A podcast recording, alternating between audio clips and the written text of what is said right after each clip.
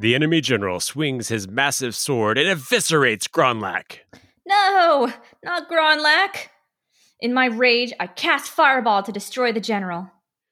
Actually, fire spells aren't allowed. What?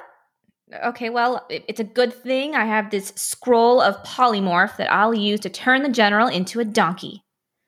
Ooh, that would be good, but magical scrolls aren't allowed either. All right, well, I guess I'll rush over and try to give my comrade a healing potion. Yeah, about that. really? Well, okay, I guess I'll just hold action then. Suddenly, from the forest to your left, a horde of zombies emerges. What? So necromancy is allowed? Yeah, it's a it's a it's a viral zombie. Oh, for the love of. This time on Becoming DM, we're talking about running low and no magic campaigns for your game. Hey everyone, this is John. And this is Felicia. And before we get started, we just want to take a brief second to thank Clint Benesh for submitting the idea for this episode. Uh, he was one of the folks that submitted an idea on our break and got some stickers sent to him. Uh, so, just a reminder to you listeners that are out there uh, that maybe have ideas for what you'd like to hear us talk about. If you go to our website, becomingdm.com, and just click uh, contact, send us that idea, we'll get you some stickers. Mm-hmm. So, when we talk about running low and no magic campaigns, the first thing that you really need to do is determine what you mean by that. Um, and and in, in, determining that, you kind of have to determine what's going to still be in your world of the world of magic, because there's a lot in D and D and Pathfinder that could be considered magic, right? Oh yeah, I, I mean honestly, I, I, would say pretty much a good majority of what uh, our campaigns are all about is some way, shape, or form related to magic. So a lot has got to change. Not impossible, but it is feasible. Uh, it can be a little difficult though. You just got to kind of sift through all the details. Uh, one big example is magical items and potions. Healing potions are a very common thing used in my campaigns, and if I were mm-hmm. running a no magic campaign, then obviously they're not going to be able to use that. Um, there's also the option if you're doing low magic that like these things exist, but they're just extremely rare and therefore you know are going to cost a lot of money for your uh, characters to play and use. Yep and uh, and those those magical weapons that your your uh, mm-hmm. players Google over uh, may not be available to them. It may be one of those things where, on a very very rare occasion, they might be able to find one somewhere, but they're not definitely not going to walk into a magic shop and buy it. Yeah, and and this goes both ways. It's not just beneficial magical items; these could be cursed items you know, items that bring bad luck or, you know, evil things, you know, that have taken possession of some items. Like you have to consider all of that. It's not just magical items that your characters can use, it's magical items that your enemies are able to use as well. Yep. Um, so another thing to try and determine about whether you're going to have it in your world are going to be spellcasters, and it mm-hmm. and it mm-hmm. helps to kind of break this out a little bit, I think, because um, you could restrict certain types of spellcasters to your game. So maybe you only want to say uh, arcane spellcasters, like uh, like like like wizards aren't allowed in the game, mm-hmm. um, or or or divine spellcasters. Maybe there are no gods, and so you have a reason that there are no divine spellcasters, and so your clerics, your uh, your paladins are out, uh, mm-hmm. unless they just want to be a, a non magic wielding paladin, which in that case, I guess they're kind of a fighter. Just a very noble fighter. Yeah.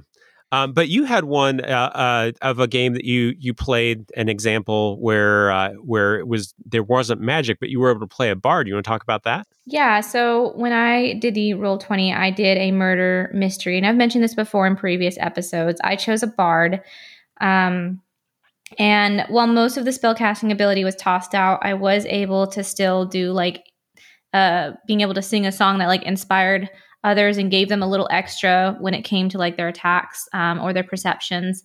Um, and there was even one where we allowed them to, like, being able to sing, like, was allowed to, like, sort of manipulate and persuade them.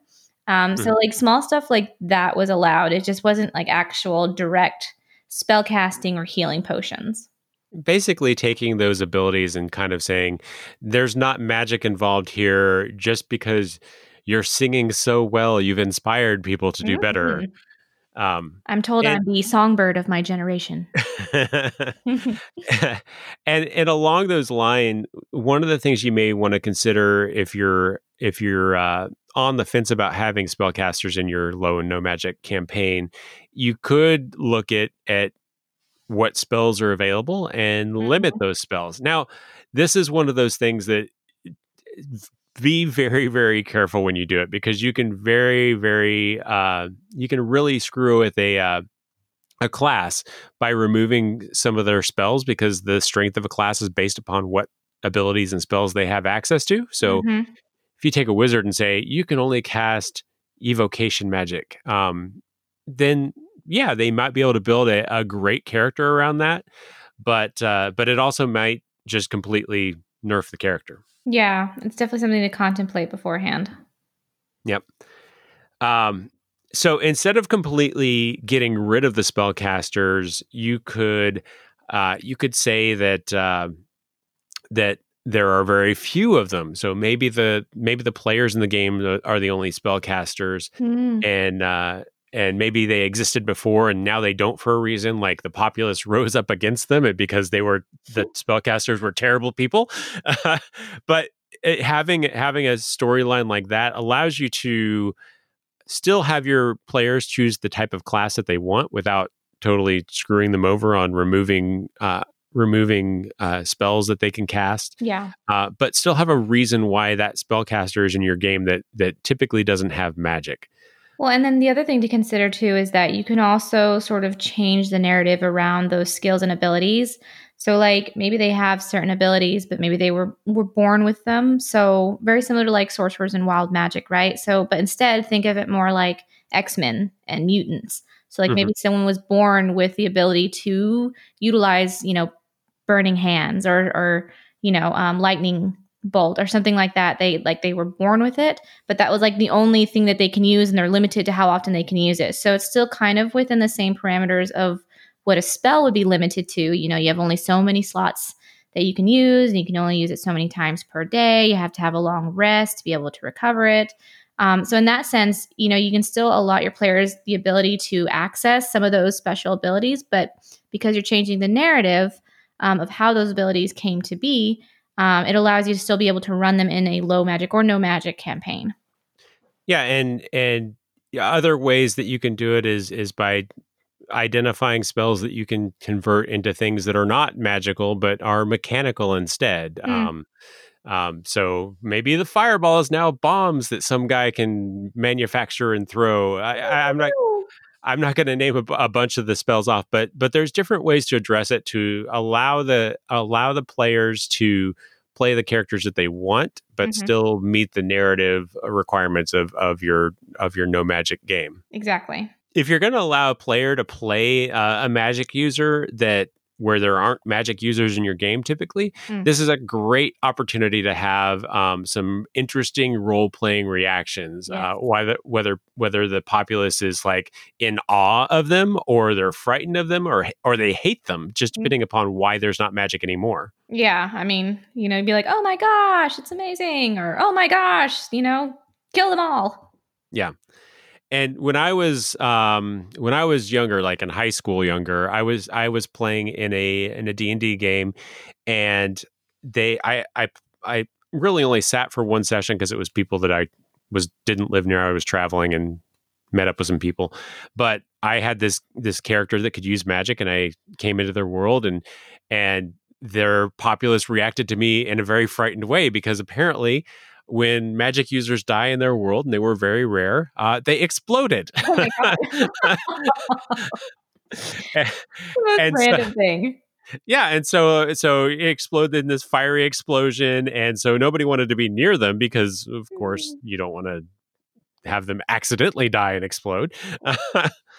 so yeah, I mean, there's there's all sorts of different ways that you can have the populace react, as well as reasons why they're reacting that way um, to to to again make that that scene uh, more rich. No, that's, that's a really good um it's a really good little tip. I think it's one of those things that like a lot of people maybe don't necessarily consider and it's important because you know you have uh it can feed into how you create significant NPCs. Then of course that further your narrative in your campaign. Mm-hmm.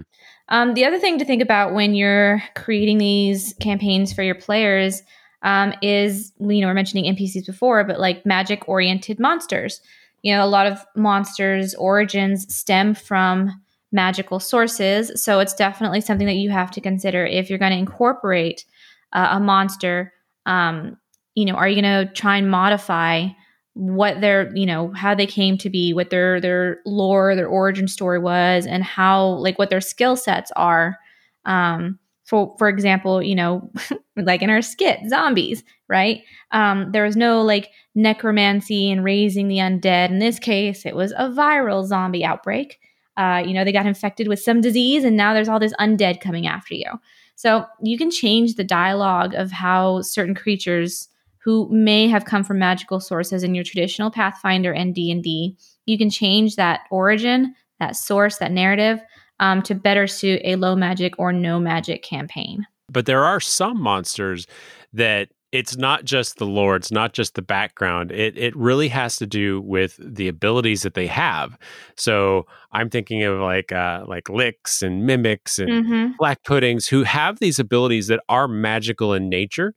And if you're completely dealing doing away with magic in your in your campaign, you have to find a way to either modify those or explain away the reason that they have these magical abilities. Mm-hmm. Um, and you can even throw ghosts into that category. You know, you have wraiths and things like that. Um, but you can easily change the dialogue into that of like a paranormal type of mm. campaign. And then it really makes sense. It's like, oh, this isn't really a magical source. It's just it's unknown paranormal. Woo. Ooh, moist. moist. um, but just keeping in mind of what what you're going to throw at your players. And honestly, if you're running a, a, no magic campaign, you may just decide that all of the enemies that they're that they're going to be encountering are humanoids um, mm. of some sort. They're humans or, or, whatever, and you don't have to worry about that. Uh, of course, variety, spice of life, all that stuff. You you you, stuff. you may want to you may want to consider uh, what what monsters you're going to put them up against uh, beside the humanoids. Yes. Um, the other thing to consider related to your players when they're picking characters is the, um, the ability of shape shifting. Um, and this is very applicable to characters such as druids, um, which, you know, have that certain druids have that ability to shapeshift. Is that something that is magical? Or is that something that's like, oh, it's in their genetics? Because there is tons of like werewolf lore out there, for example, where it's like, oh, it's just born like that. And, you know, they mm-hmm. woke up like this um, without actually being magically sourced. You know, changelings as well. I mean, doppelgangers are a really great example. Is that a magical thing or is that a genetic thing? Um, yeah, and it, it, goes back to what you were saying earlier about it, it could be just a mutation that mm-hmm. they have a mutation and that's that. It's not yeah. magic at all. It's totally normal. Jeez, get over it. um, looking at me. so related to that is also your familiars uh, you know, especially again those with druids, is it natural their connection with them? Is it just something like they have a telepathic link that is again genetically predisposed, or is it something that is magical and therefore you're you're completely cutting out of your campaign? Um, related to that is like their actual types of familiars. You know, not only just their abilities, but then the types of familiars that can be um, utilize those that are summoned versus those that occur naturally in the world. You know, there's a difference between having a little mini gimp demon familiar and having a wolf familiar. Mm-hmm. Also, when you're considering creating a low magic or no magic campaign, uh, obviously a big part of this is going to be combat. As the skit from earlier referenced, uh, you know, a lot of things get changed. So you have to consider that if you're having no magic at all, um, you know, that includes your characters, that includes enemies. Uh, and depending on how that gets modified, they could be more powerful or they could not be as powerful. Uh, and you have to find ways to kind of work around that. Yeah, because the the people that are um, that are naturally predisposed to wearing more armor, heavier armor, mm-hmm. stuff like mm-hmm. that, um, they will in in some cases have an advantage because you you won't have the ability to have a magical item that gives you a, a bonus to to hit them. Mm-hmm. Um, now there are some some ways to to get around that, which we'll talk later. Um, but it, it, can be an advantage for those those players. And then you have the the players that or the characters that can't typically wear armor. I'm thinking rogues and things like that. Mm-hmm. Um, and yes, they they typically work in a game without their armor class and they're fine, but they do have access to some magical items. Yeah, and and these are again when you're thinking of your classes that, you know, don't necessarily have like all of that armor and stuff, there needs to be like a little bit of a modification for them. Like if you have a character who relied a lot on their magical skill set and that's why they don't necessarily have um, you know, heavy armor or the ability to wear heavy armor, then it's just something to keep in mind that you may have to modify um, their armor class or the amount of hit points that they have because otherwise, I mean, you hit them with like one stroke and then they're dead. the other thing that you can do is is think about um, think about using those mechanical resolutions to mm. armor class. So uh, one of the big things for for taking away those spell powers from those less armored classes is they they typically have area of effect spells where they can do burning hands or fireball and and and they don't have to roll to hit the person has to roll a saving throw to see if they avoid all or some of the damage um, so instead of doing that you can as as we mentioned before have a maybe a modified alchem- alchemist class that has access to bombs but not the magic portion fairly catchy. Um, or or or something else like that that's just kind of uh, keeping keeping something that has an area of effect capability that those characters can carry around with them to still maintain that that ability. Mm-hmm. And you know, we are mentioning hit points before about like I was saying about you know you may have to modify hit points. Uh, the other thing to keep in mind is you know you may not because those hit points whether you modify them or not it's just something to keep in mind that you may not be able to do as many combat scenarios in a single day because you know they may not be able to recover those hit points in time to keep up with all the combat um, scenarios that you're running. So you may have to do maybe more puzzle or intrigue type of little scenarios within your campaign and not so many combat ones. Um, or again, you can modify the hit points if you're like absolutely adamant that you want to have more combat scenarios. Yeah, and I think, and we'll talk about this a little later, but I think that it that having a, a low no magic campaign is really actually very um, interesting for those higher role play type games where mm-hmm. you do have um, more role playing and, and less combat. Um, it doesn't have to be that way, but I think it can be really interesting for that. No, for sure. Definitely. Um, the other thing to consider is immunities, and not just for like your characters, for enemies as well, like both of them. Uh, you may have like characters that are immune or resistant to non magical attacks. And shoot, if you're in a non magical world, how's that supposed to work? Mm. So, you know, you need to just sort of either modify that or maybe create something within your campaign uh, that can kind of work around that natural immunity. sort of just up to you how you decide want to go. Yeah, and one of the options uh, to do that is rather than having them be immune to it, have the have the players roll at disadvantage if you're mm-hmm. running D and D, or with a negative to hit if you're rolling Pathfinder or something else, and and basically don't make it to where they can't hit it. Just make it to where they it's harder to hit at mm. that point. Yes. Um, Give me God of War. uh, the other the other option is to have um, masterwork weapons mm-hmm. bypass mm-hmm. that. So masterwork weapons would not be magical; they're just very well constructed weapons, mm-hmm. and so that could potentially allow you to to bypass that that immunity as well. So immune to all puny weapons or something like that. puny weapons. puny weapon resistant.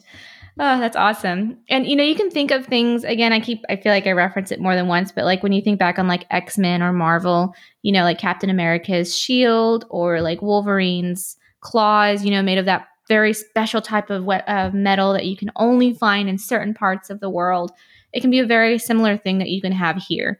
Um, you know, a, whether it's in the form of a weapon or a shield or armor.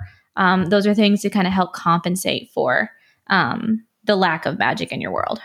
And bonus, if you have these special materials, that could be a quest to find those materials so that they can make their special sword, shield.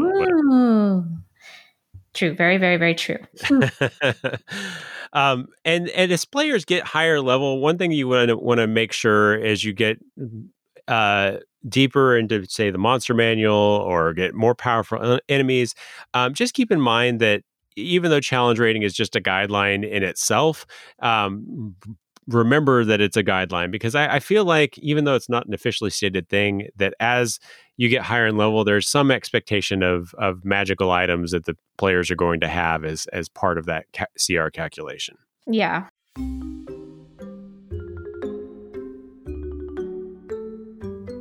There's a demon infestation going on in Glavia, and they could sure use your help. Or maybe you want to sow some chaos and fight against the army assembled to take on the demons. Whatever your preference, there's an option for you in Darkwind. The online text based role playing game allows you to choose your own path, whatever it is. Point your browser to play.darkwind.org to play for free now. It's quick and easy to get your account set up, and you'll be playing in minutes. So, what are you waiting for? Go to play.darkwind.org to get started now. Let's get back to the show. The other category that is considered when we're making these campaigns is healing. Again, referenced in our lovely little skit. Uh, you know, healing potions, probably not a thing. You know, healing spells, probably also not a thing. Do you have a combat medic who can, you know, close open wounds and reset bones? Hey, there you go. Maybe that's an option. um, yeah, and so some of the options for dealing with that, uh, of course, first off is encouraging players, if you're especially if you're in D and D, to use that short rest, mm-hmm. long rest as judiciously as possible. Because if they're, I, I, know in a lot of games that I play that are high magic, um, players will often just say, "We're not going to do the short rest." Joe, just heal the party. Yeah. and and and they'll just not do the the short rest. They'll wait till the long rest and and that that's that. Um, so ha- encourage the players to to make use of those short rests, and and that will help some. Mm-hmm. Um, the other thing is to potentially rework the heal and medicine skills so that um, the, so that they're more useful uh, in, in, in a healing type fashion. and um, you I, I mean, if you look at if you look at them right now, they're they're primarily used for stabilizing people, right? Yeah. Give like um, a little shot of adrenaline right in the chest. They're good.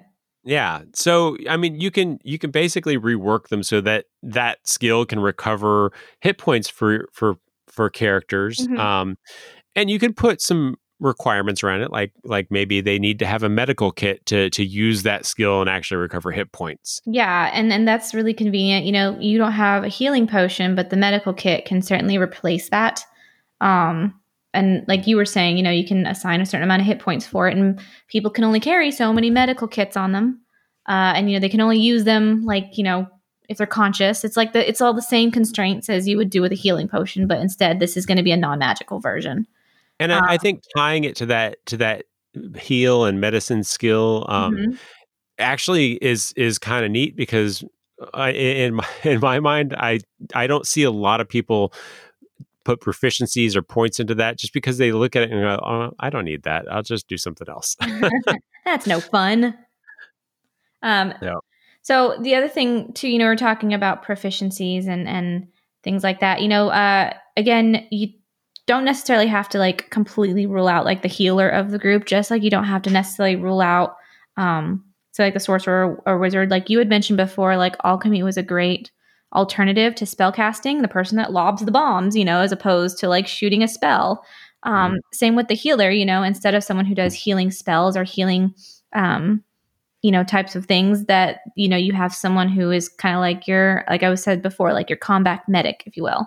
The person that, like, you know, anyone can use a medical kit, but this particular person has a very high proficiency in this skill set and so if they go to help someone who's down, it's essentially like they're healing them, but they're doing it in the more medical way, if you will. Uh, and then yeah. pr- improve upon those proficiencies and capabilities. Yeah, and you can even add a proficien- proficiency in for that medical kit, mm-hmm. kind of like like the the uh, the rogue has a has a lock picking kit that they can gain exactly. proficiency in. It'd be the same thing, just mm-hmm. for a medical kit. Oh yeah, and go from combat medic to combat surgeon. Yep. And I mean, w- whatever you do for for healing, um, make sure that you evaluate what uh, what your combat looks like, what mm-hmm. the healing capabilities look like, and put those together and really take a look at what the hit point calculations are and see if they still make sense for the game. Um, so you may decide that really to keep the game moving forward, um, we we need to have uh, all players roll two times their hit dice when they gain a level to Mhm. to get their hit points, um, or you may not. It just depends on how the how the game plays out. Yeah, and you know another thing that you can potentially do as well, because we had mentioned before about um, being more proactive in using the short rest and the long rest, is you can also change the amount of hit points that are awarded for short rest and long rests. You know, if it makes sense to offer more hit points um, than you typically would for a short rest, maybe that's going to be your best way to go about it. Versus, okay, no, you know they have to do a whole long rest in order to get the full amount of hit points. How about I let them have that during a short rest to kind of compensate for that? Yeah, and one of the uh, and that's also something that you can borrow a mechanic from 5e and put it into Pathfinder and uh, rather than healing one hit point when you rest overnight, you can heal all of them. Um, again, pick and choose what makes sense for your game, uh, but I've definitely borrowed mechanics from one game to put into another uh, when it made sense for for the game that I was running. For sure. Yeah. So the next thing to talk about is uh, Mm. changes to the economy and Ah, the fun topic. Yeah, and I mean, when I first started thinking about running these these types of games, I didn't really think about the fact that the economy would pretty significantly and substantially change. And the the big number one reason it changes for for the player side Mm. is I, I know I I know that for my games the players are are saving up every gold coin that they can get so that they can mm-hmm. get this one desired magic item, the one magic item to rule them all. There's a healing potion over and over. Healing potion. Yeah, and, and saving up money for for healing potions and, and whatever. And if you don't have those things in your game, if you have completely stripped out all magic, for instance, then there's nothing for on that side for them to save up for. So you have to figure out either do I give them less money or do I find other ways for them to spend it? hmm And I think you had brought up a really, really good, like, kind of compromise where it was like there's various levels of weapons to get. You know, your basic, your upgraded, your legendary weapons, and each one, if you wanted to upgrade your weapon to like the next strongest level, it would get more expensive as you did it. And therefore, would be able to allow them to make use of their money and actually spend it towards something, you know, um, useful. Yeah, having having levels of masterwork weapons, and this can also go back to those resistances and immunities that, that some monsters may have, or maybe they only uh, they can only be hit be hit by a masterwork two level two uh, Mhm. weapon. Uh, but building something like that into that can give you a, a way to give your um, players more powerful weapons that don't have all the fancy gadgets and doodads that maybe a, a magical weapon would. Paraphernalia. Yeah, but would still give them a bonus to hit or something like that. For sure. Yeah. Um, and you can set other constraints to it, you know, like they have to be a certain, like you were saying, like, you know, experience level and not just like, um, you know, a certain, uh, amount of money. It can also be like, you know, like, like college courses, like prerequisites for courses, right? So it's like they can't just jump from like basic to legendary. They have to go step by step. Like they have to go from, you know, nickel to silver, silver to gold, gold to platinum. Like one has to be the prerequisite for the other so that you can kind of stretch it out a little bit for them Mhm. um, and kind of make it so that they're constantly, you know, they are utilizing their money. They are getting those upgrades. You know, they're not just immediately like immediate gratification going from one level to the next. You can kind of stretch it out over the course of a campaign. Yep, yep. Um, also consider other avenues for party wealth other than just their weapons, and this this could be said for whether it's a, a a high magic game or a no magic game or anywhere in between. Um, considering ways that you can find for players to spend their money is is I think great. um, so some of that's just going to be giving them the option to own property. So Mhm. owning a owning a keep, maybe they inherit a, a really rundown keep, and and if they want to keep it afloat, they have to put in funds to fix it up and keep it up to up to speed and stuff. hmm Um, or I mean, along the same line, owning an inn or a pub in a town, uh, or owning a share of ownership, so that they're not managing the day to day, but maybe they get a little bit of the profit, but they have to put in money to get it to where they can actually make a profit, something like that. Well, on along the same lines, you can also have them hire people. Um, you know, and not just like assassins or anything like that, but maybe you need someone to spy on someone and you can like, oh, pay like, you know, a, a copper piece to this one little kid to follow these people and then he comes back and tells you what he saw. You know, mm-hmm. there's um different things that you can kind of use that for as far as like hiring people. Do you want to hire an assassin? Do you want to hire an entertainer? Do you want to hire, you know, someone to to trail and track them? Uh, there's a number of things that you can um, kind of use the money for in order to like hire people to kind of help you out with your endeavors. Yeah, and you could you could hire um, peons that that carry around your stuff as you go adventuring.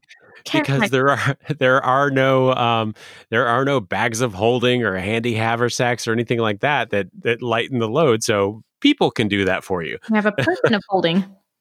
Yes, um, now, related to what I was mentioning before about, like, say, getting a medical expertise or medical proficiency, um, their money can actually go towards training and skills as well. So, if your person has a particular proficiency or an aptitude in something, they can maybe when they get to a big city pay um, to increase their expertise on something. It's like a certification course, if you will.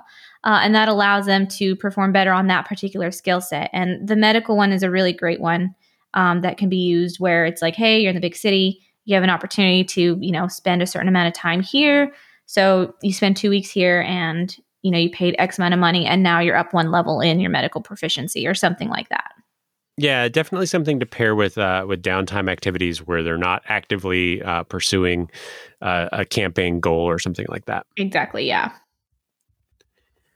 Um, the other thing on the economy is just some things are just going to cost more potentially because magic can't be used to help produce it. So mm. presumably in my world, when when we have high magic, uh, you've got a wizard that's helping with with watering the the crops and stuff like that, so oh, that you have you have all sorts of good things that come about from use of magic that aren't just magic items. So mm-hmm. the cost of cost of food, the cost of um, maybe maybe a, an armorer or a or a blacksmith um, was using some sort of magical fire to to make these masterwork items. So maybe the masterwork items cost more than they would uh, in in a magical world.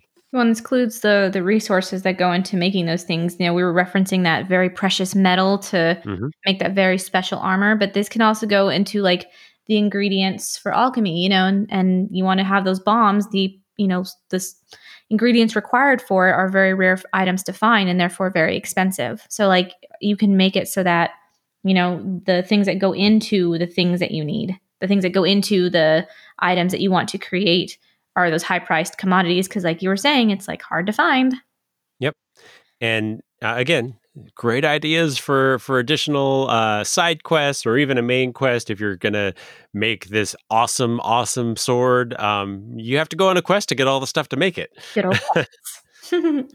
absolutely um, now there's a couple of things you can do. You know, you can change the, well, a couple of campaign ideas, if you will, for these types of um, non magic or, or low magic storylines. Um, you know, obviously, you know, high role playing kind of games, you know, you've got palace intrigues or the murder mystery that like I played.